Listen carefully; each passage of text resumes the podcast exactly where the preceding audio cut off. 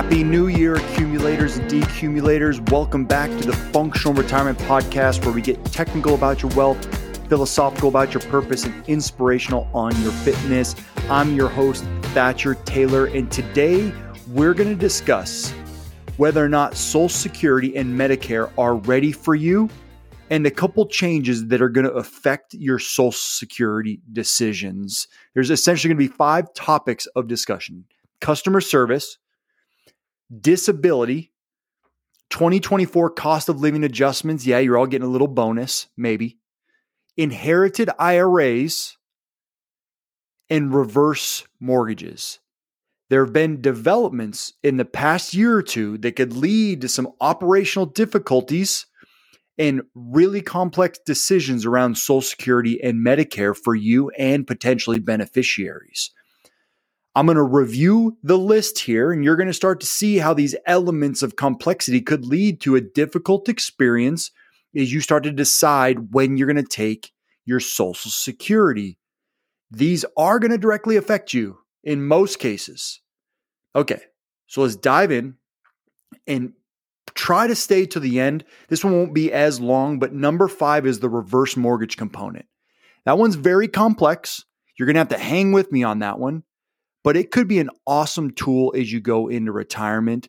And before we get to number one, I just want to say thank you to everyone for watching and listening. There's been a lot of activity on the podcast here just in the past month or two. So thank you very much. Please make sure to leave a review or a comment, and I'll try to turn those reviews and comments maybe into an actual video. That's where a lot of these ideas stem, is what you want to hear. So without further ado, let's get into number one. The first element that could be complex is that Social Security, the administration, is understaffed. They've been laying off people like crazy lately, and at the worst time, because about 12,000 people are going to turn age 65 every day in 2024. 4 million people in 2024 are going to turn 65. So that's going to put a substantial burden on Social Security decisions, but more importantly, Medicare decisions. It's going to bog down the administration. It could be a disaster. So I wanted to implement this to tell you to plan ahead. Don't wait till the last moment. Get started on this. Social Security and Medicare are not two things that you get to just put off and be like, yeah, you know I'll, I'll get to it later. I know they're age dependent, but you can put things in place and fill out applications at the right time. And if you're wanting to make good decisions around Social Security and Medicare, a lot of times you want to speak to someone at the Social Security Administration. So there may be a delay. So planning ahead can help. Social Security and Medicare are very complex. The rules are the rules, but they're very complex. There are a lot of options. So make sure you're planning and preparing as you go in to these decision windows for Medicare and Social Security. All right, so number two has to deal with Social Security disability insurance. You hear me talk a lot about health. If you follow me on any one of my social media platforms, you hear me talk about health all the time. And it's becoming more and more common for people to apply for Social Security disability benefits. The funny thing about the Social Security disability benefit is its definition of disability is one of the most rigorous that I know of. And only about 35% of disability claims are approved initially. So if you're thinking about Social Security disability, you need to be ready to put some time behind whether or not you're going to be approved. And I thought it would just be interesting to read you the definition. Even if you're not disabled, or maybe you don't know of anybody that's disabled, that's fine. But I thought this definition would be really, really fun to read. Here's the definition, and I quote The law defines disability, and the Social Security law, we should say, defines disability as the inability to do any substantial gainful activity by reason of any medically determinable physical or mental impairment, which can be expected to result in death or which has lasted or can be expected to last for a continuous period of not less than 12 months. To meet this definition, you must have a severe impairment that makes you unable to do your past relevant work or any other substantial gainful work that exists in the national economy. It is rigorous. The definition here and recent changes to the disability application process has led to a backlog. If this applies to you or someone you know, a family member, plan ahead and be patient. This could be a long process, but no, it is possible. Just don't get discouraged and keep fighting for what you deserve from the Social Security Administration. Okay, let's get to something more fun. Number three is the cost of living adjustment. So, everyone who's receiving Social Security is going to get a little raise 3.2%. Now, that's not as much as we've seen the past couple of years. I think last year was 8.7%, but it's still a cost of living adjustment nonetheless. But there's a potential concern for Medicare enrollees because the cost of living adjustment has some s- rules that apply to it. And one of them is the hold harmless rule because that protects an individual's monthly Social Security payment from decreasing because of an increase in the Medicare Part B premium. So not only are you getting a boost in your Social Security benefit, but you're also receiving a boost in the premium paid on a monthly basis to your Medicare Part B. This comes out most likely from your Social Security check every month. You don't even see it, it just happened. So this all becomes an issue when the cost of living adjustment is so low that it lacks the ability to offset the Medicare Part B premium increases. So you need to be aware that there's a rule to help protect this. So here's an example. The standard Medicare Part B premium will increase by $9.80 per month in 2024. So that's a, from $164.90 in 2023 to $174.70 per month, rising almost 6%. So the adjustment to your Medicare premium on a monthly basis is up almost basically $10 a month or $120 a year. For the average Social Security recipient, the COLA will increase the retirement benefit by essentially $59 a month. So the average is $1,848 to $1,907. So there is a lot of room to cover the Medicare Part B, Part B increases without reducing the net benefits. Because that's the big concern here is there is a cost of living adjustment, but the Medicare increases. So you're actually negative each month. So your your your take home from your Social Security paycheck is a little bit smaller. This is something to be aware of if there are smaller cost of living adjustments in the future. I guess number three is more of just good news for you. So I'm here to deliver good news.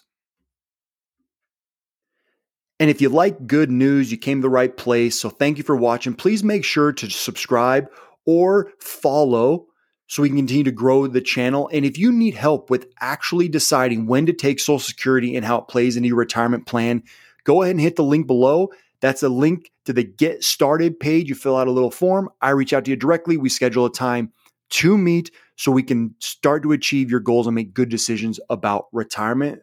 But that's all I have to say about that. Let's go on to number four. Okay, so number four is an unusual one as we discuss about inherited IRAs. And you're probably like, well, what does an inherited IRA have to do with Social Security? The reason an inherited IRA has to do with Social Security is because the beneficiary or the recipient of your IRA will most likely, as long as it's a non spouse or not a, a, very specific beneficiary type that has changed here recently, if it's just a regular beneficiary like a child or a relative, they are going to fall under the new 10 year required distribution rule. If they're old enough, say they're in their 60s and you're in your 80s and you pass away and they take your IRA and they have to start distributing assets, that could potentially start bringing Social Security in to a taxable event. So, this is more complex. In addition, if you're making too much money, you could be subject to IRMAA surcharges for Medicare. So, either in annual installments or one huge withdrawal after a decade of inheriting. So, you might be taking little bits over eight or nine years of an inherited IRA. And then you have to withdraw it by the end of 10 years and pay the taxes on it. So, you might have some big bumps at the end. The RMDs or the distributions from the inherited IRA could deliver substantial amounts of taxable income. If the beneficiary is still working, it couldn't if uh, specifically affect their tax bill because they could be in high tax brackets. If you're in your 60s and you're taking Medicare, it could fall into IRMAA territory. Or IRMAA has a two year look back or Medicare surcharges, which makes your Medicare Part B premiums more expensive. That's IRMAA. If this happened at age 63, they would look back and see that. So if the distributions happened at 63 and you had a big tax bill that year, you could expect to pay IRMAA surcharges in that Medicare year. So those would lead to much higher Medicare premiums. So even more importantly, Secure Act 2.0 postponed the start of RMDs from age 72 to 73 or 75, depending on when you were born. So, what this does is it provides even more time to build a sizable account because of the deferral, which is going to be larger tax dollars, even if this applied to a spouse. So, what might be valuable for you is drawing down inherited IRAs during earlier years and just biting the bullet and taking the tax bill. This, again, is the decision window about age 60 to 70, where a lot of this stuff really makes a difference. Trying to exhaust that IRA, that inherited IRA, may be more valuable using that income as a bridge to help protect Social Security benefits. If you saw my most recent episode, I think it was a week or two ago, where I talk about the 62 to 70 bridge decision on whether or not you should take Social Security benefits or use your IRA. This could be a forced or a very simple bridge to use the IRA to protect your IRMAA, future taxation of Social Security benefits, and larger RMDs later. So the inherited IRA is a big one for individuals that are getting a little bit older, but also have older parents that may be passing away early. You need to be aware of this element. It could be a big one for you. Okay, so we're here to number five. We're getting towards the end. This is the most complex, so hang with me. So, as we've talked about many times before, previous episodes and this one, postponing Social Security retirement benefits until age 70 has many advantages for individuals and married couples. It really does. Waiting may be financially challenging. So, really buckling down and trying to find ways to bridge that income to delay Social Security could be really, really valuable, but difficult. So, after you retire from work, you're no longer getting the paycheck. You're not as comfortable now because you have to supplement income yourself. One way to bridge that gap is to tap home equity with a reverse mortgage.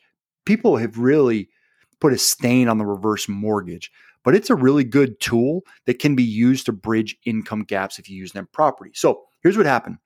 In 2024, the Federal Housing Administration, the FHA, lending limit for home equity conversion mortgages, HECM, or uh, FHA insured reverse mortgages increasing to 1.149 million. This can benefit homeowners in a couple different ways. The higher lending limit provides a larger lump sum available for mortgage exchange. So you have the ability to pull out a little bit more to protect your income. Maybe some uh, you need to do, but you don't have to use that full limit. It would come with some planning, but maybe there's a few years of income that could be supplemented. Homeowners who wish to purchase a new home. So, say you're planning, you just need to supplement some income, but you still want another home in retirement you can purchase a new home using reverse mortgage financing. You may find that a smaller down payment is required. This outcome preserves cash for any other retirement needs, and that helps in the deferment of Social Security benefits. You can get that maximum benefit. Because just think, you get to 70, you get the maximum benefit. The past three years from 67 to 70, you've got an 8% boost in what you're potentially going to receive in your Social Security benefit you don't have to really worry about that income need as much afterwards. The bottom line is we're in a high interest rate environment. And with reverse mortgages, if there's any drop in interest rates and the lending limit increases, it favors seniors who want to be able to fill in that spending gap when they're trying to postpone Social Security benefits. Now, not everybody wants to so postpone. Some people want to take it right away. In fact, the podcast I did a couple weeks ago about filling this gap from 62 to 70 with your IRA, trying to work through that decision, people are like, I don't want to die with way too much money and be well off, but I can't spend it because I pass away early. That's something that you need to gauge. But using a reverse mortgage allows potentially eight years of portfolio growth where you don't have to touch that, which helps you with the tail end of retirement and longevity risk. Because the reverse mortgage is tied to your home, it's not tied to an investment portfolio.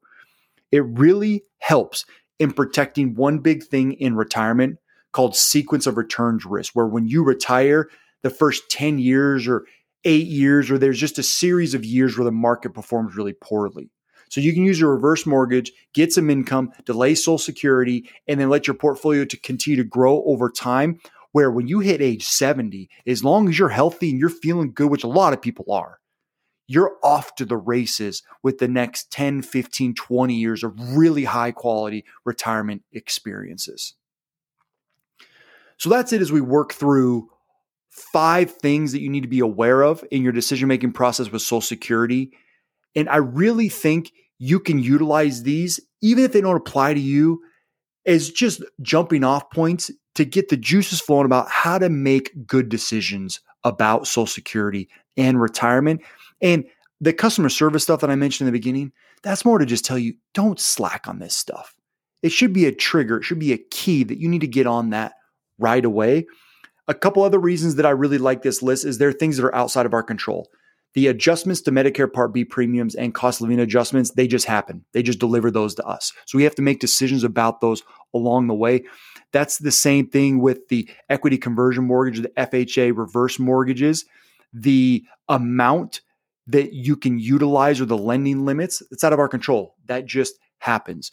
So this is why plan planning is important because a lot of these things I would already have addressed for clients. We would have a strategy in place to make sure to protect against all this. So when it happens, we know what's triggered and what we're going to do to protect against it. I appreciate you all for listening. I hope this was very helpful. Stay tuned to next week where we continue to dive into good retirement strategies. One of these days I will do a episode on health, the big elements taken away from the Outlive book by Peter Attia, because a lot of these decisions literally have to do with how is your health.